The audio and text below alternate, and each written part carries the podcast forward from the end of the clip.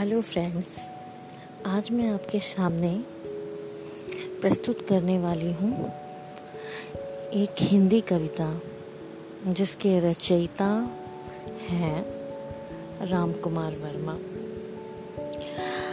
कविता और हिंदी में प्रस्तुत करने से पहले, आप इससे मैं चाहती हूँ कि आप इसे ना सुने नहीं, इसे महसूस कीजिए।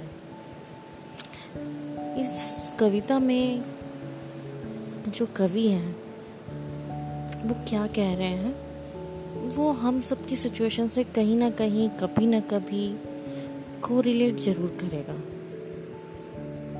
ये एक ऐसी सिचुएशन के बारे में जब हम सभी की लाइफ में कभी ना कभी कोई ना कोई परेशानियाँ, जब दिक्कतें जब बढ़ जाती हैं बहुत प्रॉब्लम एक साथ आ जाती है।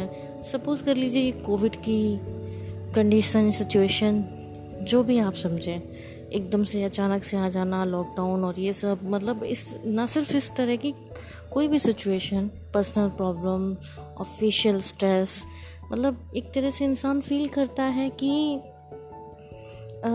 डिप्रेस तो नहीं, लेकिन एक डिप्रेस टाइप का ही मतलब उससे उसके जैसा ही।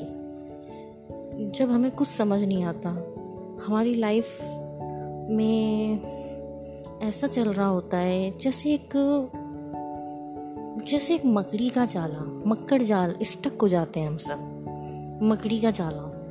समझ नहीं आता कहाँ फंस गए हैं, कहाँ निकले, कैसे निकले, कहाँ जाएँ, कुछ भी समझ नहीं आता है।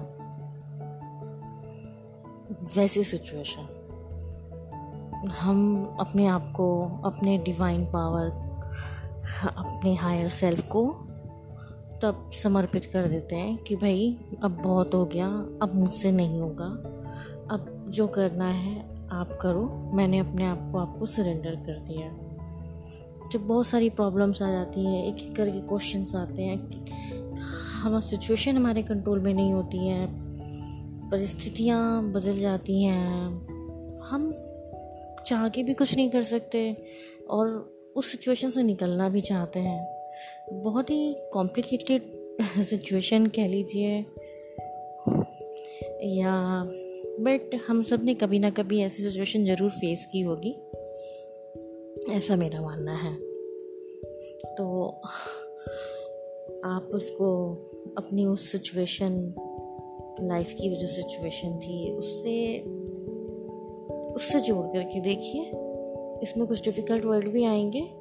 उसका मैं साथ के साथ एक दो डिफ़िकल्ट वर्ड है, वैसे तो ईजी है। साथ के साथ मैं उसका मीनिंग आपको बताती भी जाऊँगी। कविता बहुत अच्छी है, मेरे दिल को छू गई तो इसलिए मैं चाहती हूँ कि आप उसे सुने, ना सिर्फ़ सुने, उसे महसूस करें। कविता को सुनना एक अलग चीज़ है और महसूस करना एक अलग चीज़ है। इसमें ऐसे लगेगा महसूस करने में कि ये जैसे जैसे हमारी ज़िंदगी की कहानी है। इतने सारे सवाल कि सवाल सवाल सवाल, इतने सारे सवाल कि पूरी ज़िंदगी क्वेश्चन मार्क बन जाए, बन गई हो। और उस क्वेश्चन मार्क का, उस क्वेश्चन का हमारे पास जवाब नहीं है और जवाब है सिर्फ़ भगवान के पास। और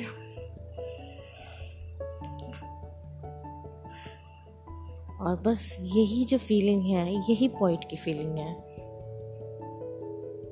तो आप लोगों का ज़्यादा समय ना लेते हुए मैं आपके सामने प्रस्तुत कर रही हूँ ये कविता, जिसका शीर्षक है मौन करुणा ये हिंदी कविता राम कुमार वर्मा द्वारा लिखी गई है। आशा है आप सबको पसंद आएगी। मौन करुणा। मैं तुम्हारी मौन करुणा का सहारा चाहता हूँ। जानता हूँ इस जगत में फूल की है आयु कितनी और यौवन की उभरती। सांस में है वायु कितनी। इसलिए आकाश का, इसलिए आकाश का विस्तार सारा चाहता हूँ। मैं तुम्हारी मौन करुणा का सहारा चाहता हूँ। प्रश्न चिन्हों में उठी हैं। भाग्य सागर की हिलोरें आंसुओं से रहित होंगी। क्या नयन की नमित कोरें। जो तुम्हें कर दे द्रवित मतलब जो आपका, हे भगवान, जो आपका दिल पिघला दे जो तुम्हें कर दे द्रवित वो अश्रुधारा चाहता हूँ। मैं वो आँसू चाहता हूँ। मैं तुम्हारी मौन करुणा का सहारा चाहता हूँ। जोड़ कर कण कण कृपण।